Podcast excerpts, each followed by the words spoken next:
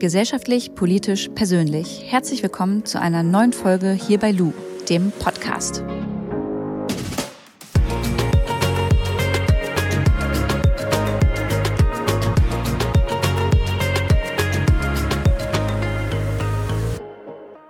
Ich sitze hier gerade im Wartebereich im Bundestag und ja, warte darauf, dass Luise Amtsberg mich hier gleich abholt.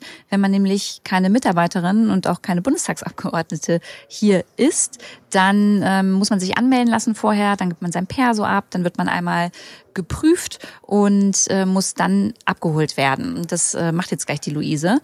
Ähm, mit ihr spreche ich heute. Sie ist nämlich ja deutsche Bundestagsabgeordnete in der Partei Bündnis 90 Die Grünen und beschäftigt sich seit, ich glaube, 2007 mit dem Thema Flüchtlingspolitik.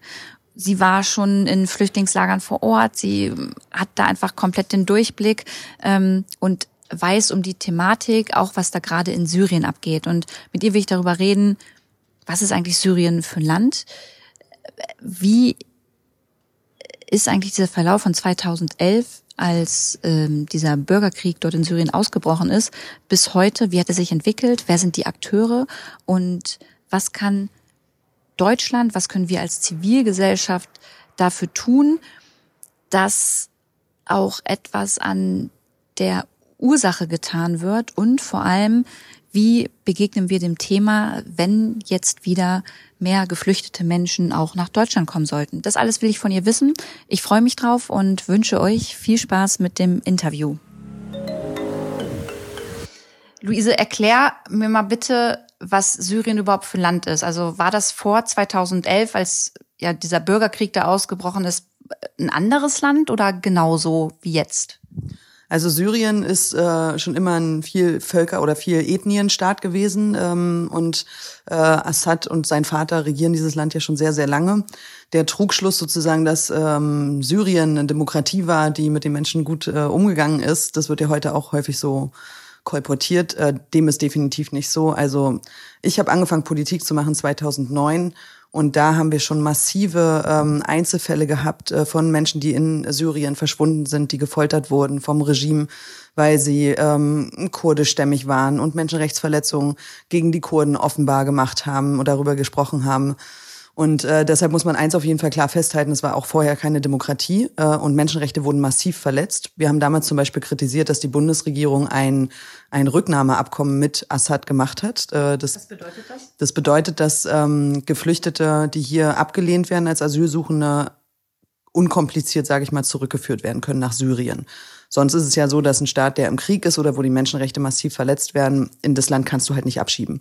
Aber wenn du so ein Rücknahmeabkommen machst, dann geht das. Und das hat die Bundesregierung tatsächlich vor 2011 mit Assad gehabt. Und rein formell besteht dieses Abkommen eigentlich sogar noch bis heute. Aber das ist eine Petitesse nebenbei. Und wenn wir jetzt mal von 2011 bis heute auf Syrien blicken, das hat 2011 hat das alles begonnen, dann war das ja erst, sage ich mal, ein Krieg, der innerhalb des Landes ausgebrochen ist, aber dann waren auf einmal noch ähm, ganz andere ähm, Staaten mit beteiligt. Also Russland zum Beispiel, Türkei. Wie verhält sich das denn? Wer macht da jetzt was mit wem? Ich meine, man kann sowas ja auch nie in aller Detailschärfe beantworten, weil erstens Interessen sich ändern und zweitens ähm, die Gemengelage wirklich komplex ist. Ähm, man kann auf jeden Fall sagen, dass Russland Assad unterstützt und ähm, die Türkei sehr stark eigene Interessen auch in Syrien, vor allen Dingen im Grenzgebiet, äh, verfolgt. Was sind ähm, Interessen? Also was, was, was was möchte Erdogan damit erreichen, dass er jetzt in Syrien vertreten ist? Also was er ja äh, ganz klar fordert, ist eine Schutzzone in, ähm, im, in Nordsyrien, eine Schutzzone, in die alle Geflüchteten aus Syrien ähm, sozusagen Zuflucht finden sollen. Damit möchte er natürlich auch innenpolitisch reagieren auf den Druck, der sich immer mehr aufbaut, weil er sehr viele Geflüchtete aus Syrien in seinem eigenen Land hat.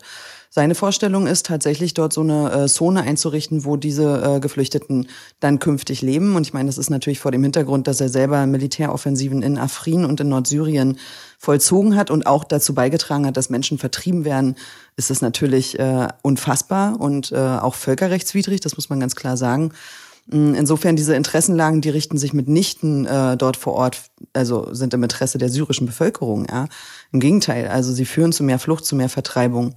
Und jetzt über die Jahre gerechnet muss man ganz klar sagen, ähm, dass äh, das im, also es war nie der eine Konf oder ein Konflikt zwischen dem und dem und zwei Akteuren, sondern ne, wir hatten den IS sehr massiv präsent äh, in Syrien. Ähm, wir hatten immer schon äh, ausländische Kräfte vor Ort ähm, und wir hatten auch immer unterschiedliche Eskalationsstufen der Gewalt, also hin von Vertreibung bis hin zu Bombardierung. Und jetzt jüngst natürlich in Idlib die schlimmsten Bilder, ja, dass man auch zivile Einrichtungen massiv bombardiert, wo vor allen Dingen Frauen und Kinder betroffen sind. Warum bombardiert ihr jetzt Assad in seinem eigenen Land die, die, die Menschen, die dort in seinem Land leben? Also warum macht er das? Also ich bin keine Außenpolitikerin, aber es ist natürlich eine äh, Frage des äh, Einflussgewinns. Also ihm geht es natürlich darum, sein eigenes Staatsgebiet äh, in seine Kontrolle zurückzubringen und wird dabei eben von Russland unterstützt. Wie man es mit sich selbst vertreten kann, dass dabei so viele Zivilisten in den Fokus kommen, kann ich nicht beantworten. 2015 war ja jetzt bei, wurde ja in Deutschland immer ähm, über die große Flüchtlingskrise gesprochen. Erstmal ganz kurz, darf man denn überhaupt Flüchtlingskrise sagen? Also wie ähm, drücke ich mich politisch korrekt aus? Einmal, wenn ich das Wort Flüchtlinge sage und auch Flüchtlingskrise. Was, was, was ist denn da richtig? Ja, es kommt immer auf den Standpunkt an. Also ich sag mal so, ich habe den Begriff dann irgendwann umgedeutet, nachdem er ganz häufig von Konservativen verwandt wurde, um zu sagen, äh, wir haben hier wir sind Deutschland ist im Krisenmodus, habe ich immer gesagt, ist eine Flüchtlingskrise für die Geflüchteten, ja, also die Menschen, die ihre Heimat verlieren und äh, über Jahre irgendwie von Land zu Land geschoben werden ohne Perspektiven. Das ist wirklich eine Krise und auch das, was sich derzeit in Europa und an der türkisch-griechischen Grenze abspielt, ist eine Krise. Ähm, aber äh, sie ist nicht verursacht durch die Flüchtlinge und das kann man eben auch nochmal deutlich sagen. Es ist doch absurd, dass wir Deals mit der Türkei haben, ein Land, das gleichzeitig dazu beiträgt, dass sowohl aus dem eigenen Land als auch aus Syrien mehr Menschen fliehen müssen. Also da beißt sich ja wohl die Katze in den Schwanz. Da kommen wir gleich nochmal drauf zurück. Aber nochmal auf 2015 zurückzukommen. Äh, da war jetzt ja die Flüchtlingskrise oder viele geflüchtete Menschen sind zu uns gekommen. Das waren auch viele Menschen aus Syrien. Ähm, sind gab es 2015 auch nochmal diesen großen Knall in Syrien oder warum äh, war das ja äh, bekannt dafür, dass so viele Menschen zu uns gekommen sind? Also vielleicht nochmal ganz kurz zurück zum Begriff Flüchtlingskrise. Ich glaube, man kann es einfach ganz klar aussprechen und sagen, äh, es gab ein erhöhte, ähm, erhöhte Zugänge von äh, asylsuchenden Menschen. So würde ich das formulieren, auch wenn es ein bisschen sperrig ist. Also 2015 war natürlich äh, schon irgendwie eine Zäsur und ein Jahr der besonderen Art, weil ähm, wir über Jahre hier einfach ignoriert haben. Mit wir meine ich jetzt nicht mich, aber viele andere Akteure, die in der Verantwortung standen genau, ja, also äh, die Bundesregierung und vor allen Dingen auch das Innenministerium ignoriert haben, dass die Flüchtlingszahlen steigen werden. Äh, sie haben ignoriert, dass die Eskalationsstufe in Syrien so hoch ist, dass eben Hunderttausende vertrieben, zu dem Zeitpunkt glaube ich schon Millionen vertrieben waren. Und was man auch nicht gesehen hat, ist, dass die Menschen sind ja erstmal im eigenen Land vertrieben. Wenn die Situation da unhaltbar wird, fliehen sie in die Nachbarländer, in dem Fall Jordanien und Libanon und die Türkei. Und wir hatten damals eine Situation, dass das äh, World Food Program, was dazu ähm, da ist, Geflüchteten dann Essen zu geben, ist ein UN-Programm. Äh, das heißt, Deutschland ist da auch mit involviert. Ja, wir zahlen Gelder an äh, das äh, World Food Program und äh, das ähm, versorgt sozusagen Geflüchtete in Flüchtlingslagern in den Nachbarregionen. Ne? Der UNHCR prüft der Schutzstatus Status und ähm, das World Food Program zum Beispiel ähm, versorgt die Menschen mit Lebensmitteln, UNICEF kümmert sich um die Kinder und so weiter. So läuft das ja. Und die hatten unglaubliche Finanzierungsschwierigkeiten, unter anderem, weil die äh, Staaten, die zugesagt haben, Geld zu geben, darunter auch Deutschland, ihren Zahlungsverpflichtungen nicht nachgekommen sind. Und warum? Das war, also ja, wieso? Das, das, ist eine berechtigte Frage. Wir haben es scharf kritisiert. Äh, es wurde nachgesteuert. Es wurde dann viel Geld gegeben, auch von deutscher Seite, aber es brauchte erst politischen Druck.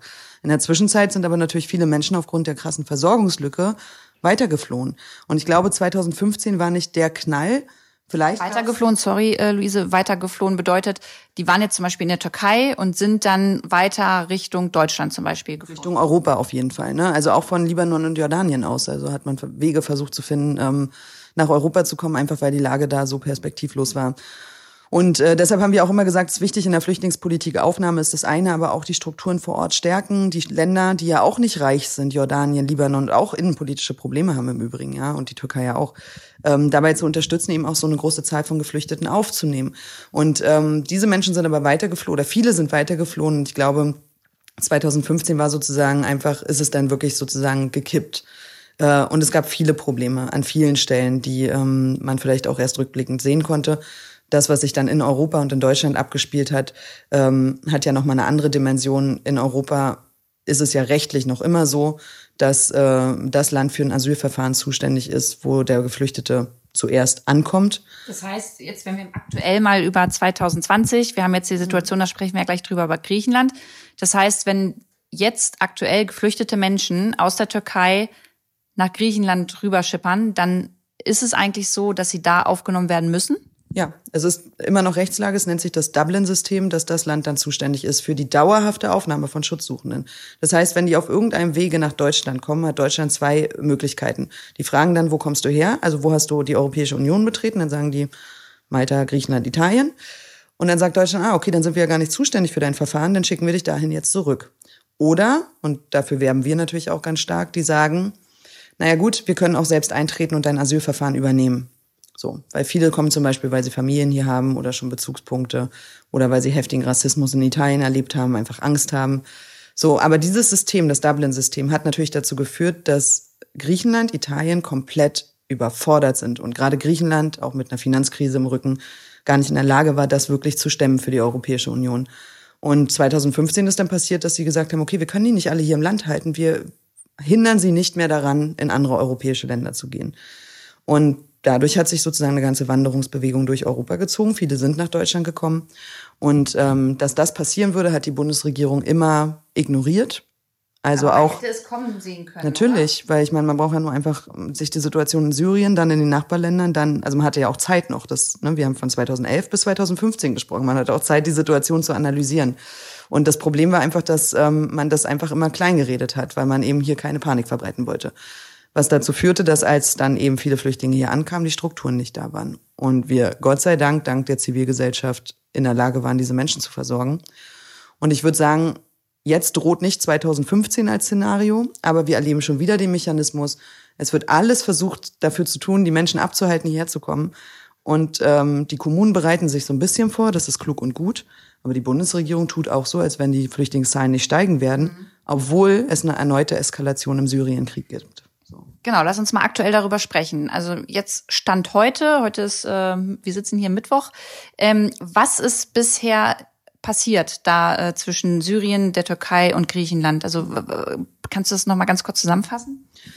Also in Syrien wird äh, gerade massiv bombardiert, gerade vor allen Dingen in, in, der Region Idlib und vor allen Dingen ähm, zivile Einrichtungen. Also Hauptbetroffene sind äh, die Zivilbevölkerung. So, das heißt, es gibt natürlich wieder erneute Versuche rauszukommen aus dem Land, was momentan nicht geht, weil alle Grenzen dicht sind. Also alle Möglichkeiten rauszukommen aus der Situation ähm, sind äh, versperrt. Das heißt, wenn wir jetzt von Geflüchteten in Syrien, äh, in der Türkei und an der europäischen Grenze reden, dann reden wir nicht von denen, die ja gerade akut beschossen werden. Also die, die akut beschossen werden, die kommen gar, die kommen noch nicht mal nach in die Türkei. Die kommen nicht raus. Und ähm, Erdogan, das ist dann sozusagen das, äh, das Zweite, hat jetzt ähm, letzte Woche mit einer schlechten Begründung den EU-Türkei-Deal aufgekündigt, den wir als Grüne immer kritisiert haben, weil wir genau das kommen sehen haben. Was, was beinhaltet dieser Deal? Der sagt, dass ähm, für jeden Geflüchteten, der irregulär sozusagen auf die griechischen Inseln kommt, dass die zurückgeschoben werden. Was heißt irregulär? Es gibt keinen regulären Weg. Insofern okay, jeder, der rüberkommt äh, und dessen Schutzanspruch, äh, sag mal, auf den ersten Blick nicht äh, zulässig ist, der wird zurückgebracht ohne weitere Prüfung in die Türkei. Und analog dazu nehmen wir dann eine Person aus der Türkei auf. Das heißt, es ist wirklich so und ich die aber auf auf auf einem Weg dorthin eigentlich kommt, der nicht illegal ist, sozusagen? Nein, wir nehmen sozusagen aus der Türkei dann geregelt auf. Das wäre dann eine reguläre Aufnahme. Also das kann man dann machen. Das ist sozusagen kein Rechtsverstoß, sondern so. Aber, aber mal ganz kurz für mich, entschuldige, wenn jetzt jemand nach Griechenland möchte, wieder zurück in die Türkei äh, gebracht wird, sozusagen, kann der nächstes Mal Glück haben, dass er derjenige ist, der dann aber offiziell äh, genommen wird dafür, dass jemand anders wieder zurückgeschickt wird? Nee, weil das betrifft nur die syrischen Geflüchteten. Also die, die, ich versuche es nochmal ganz, also es ist wirklich so perfide, dass es auch schwierig zu verstehen ist. Also das Ganze nennt sich eins zu eins Mechanismus ähm, wenn ein Mensch, der einen Schutzanspruch hat, also ich sag mal, er kommt aus Afghanistan oder Algerien und dann sagen die griechischen Behörden, ja, aber das ist ja meistens so, dass die gar nicht äh, Asyl bekommen, weil die eigentlich keinen Grund haben, ja, ähm, zum Beispiel aus Algerien, dann schieben wir, also ist der irregulär eingereist auf die Insel, dann bringen wir den zurück in die Türkei und Analog dafür nehmen wir aber einen syrischen Geflüchteten, weil die haben ja meistens wirklich einen Grund, geflohen zu sein. Das war die Argumentation dahinter. Zur Wahrheit gehört, dass der Mechanismus in beide Richtungen nicht funktioniert hat. Was aber passiert ist, und das war auch Teil der Vereinbarung, ist, dass wir der Türkei sehr viel Geld ähm, äh, geben als Europäische Union zur Versorgung von syrischen Geflüchteten. Weil die Türkei am meisten syrische Flüchtlinge auch aufgenommen hat, richtig? Genau, und deshalb möchte ich das auch gerne sagen. Als Grüne bin ich absolut gegen diesen EU-Türkei-Deal, aber ich bin für eine Unterstützung Griechen, äh, der Türkei, weil äh, die Türkei hat 3,7 Millionen syrische Geflüchtete im Land. Äh, darunter sind über 500.000 Kinder, die eine sehr lange Zeit nicht beschult wurden. Also es war völlig klar für uns, wir müssen die Türkei unterstützen aber nicht in Form von einem Deal, sondern weil wir Europa sind und an Werte glauben und äh, weil die Türkei eben bei der Aufnahme viel leistet. Nur wenn man es eben anders macht in Form eines Deals und der einseitig wie jetzt von Erdogan aufgekündigt wird, dieser wiederum 13.000 Menschen an die Grenze zu Griechenland fahren lässt, um von seinen eigenen außenpolitischen Geschichten in Syrien abzulenken, der denkt ja innenpolitisch, der ja, denkt ja nicht. Das müssen wir jetzt aber nochmal äh, aufschlüsseln, weil da, da komme ich schon äh, wieder sonst nicht mit. Also wir waren jetzt soweit. Ähm, Erdogan hat, das, hat diesen Deal sozusagen gelöst. Mit welcher Begründung denn aber? Er hat gesagt, dass die EU sich nicht an die Vereinbarung hält. Ähm, das äh, stimmt nur bedingt, muss ich tatsächlich auch selber sagen so. Ähm, so schlecht ich den Deal finde, aber die die Gelder wurden gezahlt und der 1 zu 1 Mechanismus hat in beide Richtungen nicht funktioniert. Er hat es nicht weiter konkretisiert, das habe ich die Bundesregierung eben gerade auch noch gefragt. Das heißt, äh, wir gehen davon aus, dass es vorgeschoben ist. Also fragt man natürlich nach den Gründen. Warum kündigt er den jetzt auf? Er hat gerade die Situation, dass mehrere ähm, türkische Soldaten in Syrien bei einem Einsatz ums Leben gekommen sind. Warum? Das ist aus, aus welchem Grund? Also wie ist das? Kriegshandlung sozusagen. Ähm, also daran waren dann Putin und Assad ähm, beteiligt? Kann sein. Ich weiß darüber nicht so viel, aber er hat versucht, innenpolitisch ähm, klarzumachen, äh, er ist trotzdem der starke Mann. Das ist sozusagen die Analyse, die jetzt sich dahinter verbergen könnte, obwohl ganz genau weiß man es auch nicht. Ähm, unser Eindruck ist, er versucht sozusagen von seinen außenpolitischen Fehlern in Syrien, die wenig populär sind im eigenen Land, abzulenken und nutzt sozusagen die Geflüchteten und seine Ansage gegen Europa, um trotzdem der starke Mann im eigenen Land zu bleiben. So, das heißt, da sieht man schon sozusagen die Verwebung auch zwischen Außen- und Innenpolitik und deshalb ich bin mit solchen Analysen vorsichtig, weil ich bin keine Türkei-Expertin ähm, und kann mir das manchmal so erklären. Aber es können natürlich auch noch tausend andere Gründe mit reinspielen. Aber was hat denn jetzt Erdogan gemacht? Also jetzt sind, ähm, er hat gesagt, okay, wir machen jetzt unsere Grenze in der Türkei auf. Für euch, die ihr zuhört, nochmal, holt euch die Karte raus. Denn ähm, es gibt eine Grenze ähm, Richtung Griechenland, richtig? Mhm. Und die wurde bisher immer in diesem Deal, glaube ich, in diesem EU, äh, Türkei-EU-Deal auch geschützt. Also da hat Erdogan halt dafür gesorgt, dass eben nicht äh, geflüchtete Menschen Richtung ähm, EU kommen. Und er hat jetzt diese Grenze aufgemacht und ähm, schickt dann die geflüchteten Menschen per Bus dorthin oder wie? Also das sind die Informationen, die wir haben, dass da wirklich reihenweise Menschen, also erstmal unter falschen Versprechungen, ne? Er, er sagt den Geflüchteten in der Türkei halt, ähm, ich werde euch nicht an einer Ausreise nach Europa hindern. Das heißt, er sagt im Prinzip, auf türkischer Seite wird es keine Grenzkontrollen geben. Jetzt haben viele Menschen, die in Istanbul in der Obdachlosigkeit hängen oder in irgendwelchen äh, schlimmen Einrichtungen äh, äh, überleben müssen, ja, haben sich natürlich gesagt, ich verkaufe alles, ich versuche das, ich gehe rüber nach Europa. Da habe ich wenigstens das Anrecht auf ein Asylverfahren, was es in der Türkei so nicht gibt im Übrigen. Ähm, und haben alles verkauft und sind dahin unter äh, seinen Versprechungen und ähm, die Reaktion, und dann kommen wir sozusagen zum dritten Akteur jetzt, ähm, die Reaktion der Griechen war halt also wirklich fatal. Die haben mit Blendgranaten, Wasserwerfern und Tränengas auf die Menschen geschossen, Frauen, Kinder, äh, ganz egal, auf die gesamte Gruppe sozusagen, um sie davon abzuhalten, äh, über die Grenze rüberzukommen geografisch gesehen, wohin würde man jetzt kommen, wenn man aus der Türkei über die Grenze geht? Das ist eine Insel, oder? Nach, nee, nein. Also oder? es gibt natürlich den, es gibt eine Landgrenze zwischen ähm, Türkei und Griechenland. Es gibt natürlich die Inseln und ähm, ich weiß gar nicht, wie man den Teil nennt, aber es ist natürlich Ägäis. Ähm, das sind teilweise, also ich sag mal vom griechischen, äh, vom türkischen Festland zur griechischen Insel Lesbos sind so zwölf Kilometer oder zwölf Meilen, sorry. Und auf dieser Insel gibt es jetzt aber schon viele geflüchtete Menschen, richtig? Ja, genau, das ist eben noch eine Situation, die wir schon seit vielen Jahren beklagen, auch ähm, die Situation auf den griechischen Inseln, wo sogenannte Hotspots eingerichtet sind, ähm, von der EU eigentlich, ähm, die damals dazu dienen sollten, 2015, wenn Geflüchtete ankommen, sie zu registrieren, ihre Identität festzustellen und sie dann ähm, eben in Griechenland zu verteilen oder im besten Fall eben auch in der Europäischen Union aufzunehmen. So, da hat äh, die Europäische Union auch unterstützt. Jetzt ist es so, Griechenland, wir haben das vorhin besprochen, ist komplett überfordert mit der Situation. Die können einfach keine Flüchtlinge mehr dauerhaft aufnehmen, ähm, aus verschiedensten Gründen. Und ähm, jetzt laufen diese, ähm, diese Hotspots voll, weil die Menschen nicht mehr von dort aufs Fest Festland verteilt werden. Und als Grüne sage ich, äh, wir müssen im Prinzip den Menschen dort direkt helfen. Wir müssen direkt aus den Hotspots, das nennt sich Relocation, ähm, innerhalb der Europäischen Union verteilen. Und da sind wir mittendrin im politischen Alltagsgeschäft. Wir haben heute einen Antrag im Bundestag, wo wir sagen, es wäre natürlich schön, wenn sich alle europäischen Mitgliedstaaten beteiligen. Ja, nicht nur schön, sondern wichtig. Wichtig, genau. Aber seit fünf Jahren versucht die Bundesregierung angeblich, Leute zu überreden, andere Mitgliedstaaten zu überreden und es klappt nicht. Also haben wir Grüne gesagt, dann Aber Luise, angeblich oder also äh, weißt du, also macht es macht es die Regierung? Naja, sie ist handelt zumindest widersprüchlich, deshalb sage ich angeblich. Sie sagt, äh, ja, lass aufnehmen, auch Menschen, die in Seenot geraten sind und gerettet wurden, lass die aufnehmen und fair verteilen. Ähm, auf der anderen Seite hält sie daran fest, an diesem Dublin-Prinzip, nämlich dass Griechenland und Italien verantwortlich sind. Das heißt, sie gibt eigentlich nur so viel klein bei, dass sie sagt, wenn uns danach ist und wir das innenpolitisch vertreten können, übernehmen wir auch mal welche. Aber der Grundsatz bleibt. Und deshalb sage ich, angeblich tut sie alles dafür. Ich finde, man kann natürlich deutlich mehr tun äh, dafür, dass es wirklich europäisch solidarisch gemeinsam gelöst wird. Welche Länder sind denn deiner Meinung nach so die, die stärksten Länder, bei denen man sagen kann, okay, ihr vertragt das, geflüchtete Menschen aufzunehmen? Na, man geht ja meistens nach äh, Wirtschaftskraft und Einwohnerstärke. Da ist Deutschland natürlich ganz weit vorne, Frankreich natürlich, aber auch Schweden, Norwegen, also die skandinavischen Länder im Allgemeinen. Ähm, wir haben immer noch eine sehr, ähm, ich sag mal, positive ähm, Resonanz sozusagen aus den Benelux-Ländern.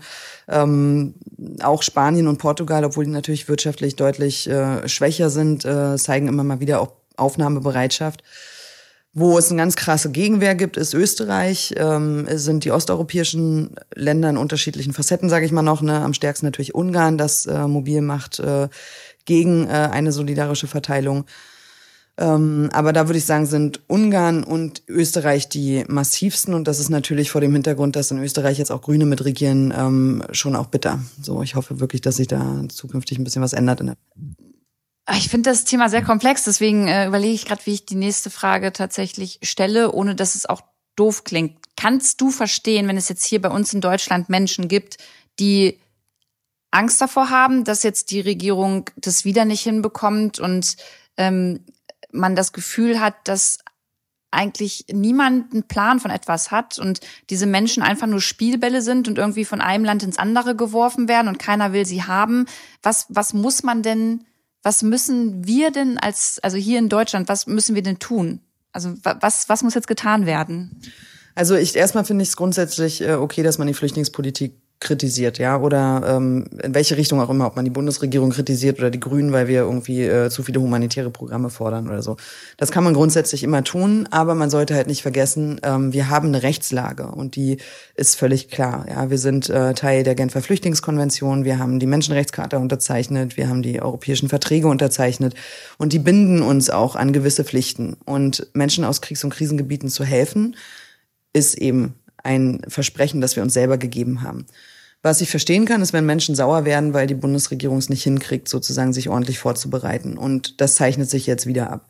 Es ist völlig klar, die Flüchtlinge, da werde ich auch nicht lügen, ja, ähm, die Flüchtlingszahlen werden wieder steigen. Ähm, sicher nicht so wie 2015, aber ich denke mal schon, dass es, ähm, dass es schon auch nochmal einen relevanten Anstieg gibt, den wir durchaus bewerkstelligen können, wenn wir jetzt anfangen, die Strukturen auch wieder aufzubauen. Was, was bedeutet jetzt das, die Strukturen aufbauen? Kannst du da mal Beispiele nennen? Na, äh, Unterkünfte bereithalten, ähm, natürlich sich auch Gedanken machen, wie ist die ähm, Bildungsversorgung, die medizinische Versorgung? Sind wir darauf vorbereitet? Wenn nicht, wo gibt es äh, Defizite? Wo kann der Bund mithelfen finanziell? Also solche Sachen. Wir haben ja erlebt in den letzten Jahren, äh, dass die Kommunen eben sehr viel aufgebaut haben an Strukturen, aber jetzt auch wieder anfangen, Unterkünfte zu schließen und so weiter. Was ich auch verstehen kann, weil sie werden ja nicht sie müssen es ja auch finanziell rechtfertigen. Aber jetzt, glaube ich, können wir schon, wenn wir nicht 2015 wiederholen wollen, dieselben Fehler nicht nochmal machen wollen, dann ist jetzt der Zeitpunkt, darüber nachzudenken, wo halten wir gute Strukturen äh, vor. Die Kommunen sagen das im Übrigen auch. Viele von denen ähm, berechnen das auch gerade, wie viel Kapazitäten sie haben, teilen das auch mit, sagen auch, wir sind in der Lage, mehr Menschen aufzunehmen. Manche sagen, wir sind es nicht, wir brauchen hier und da Unterstützung.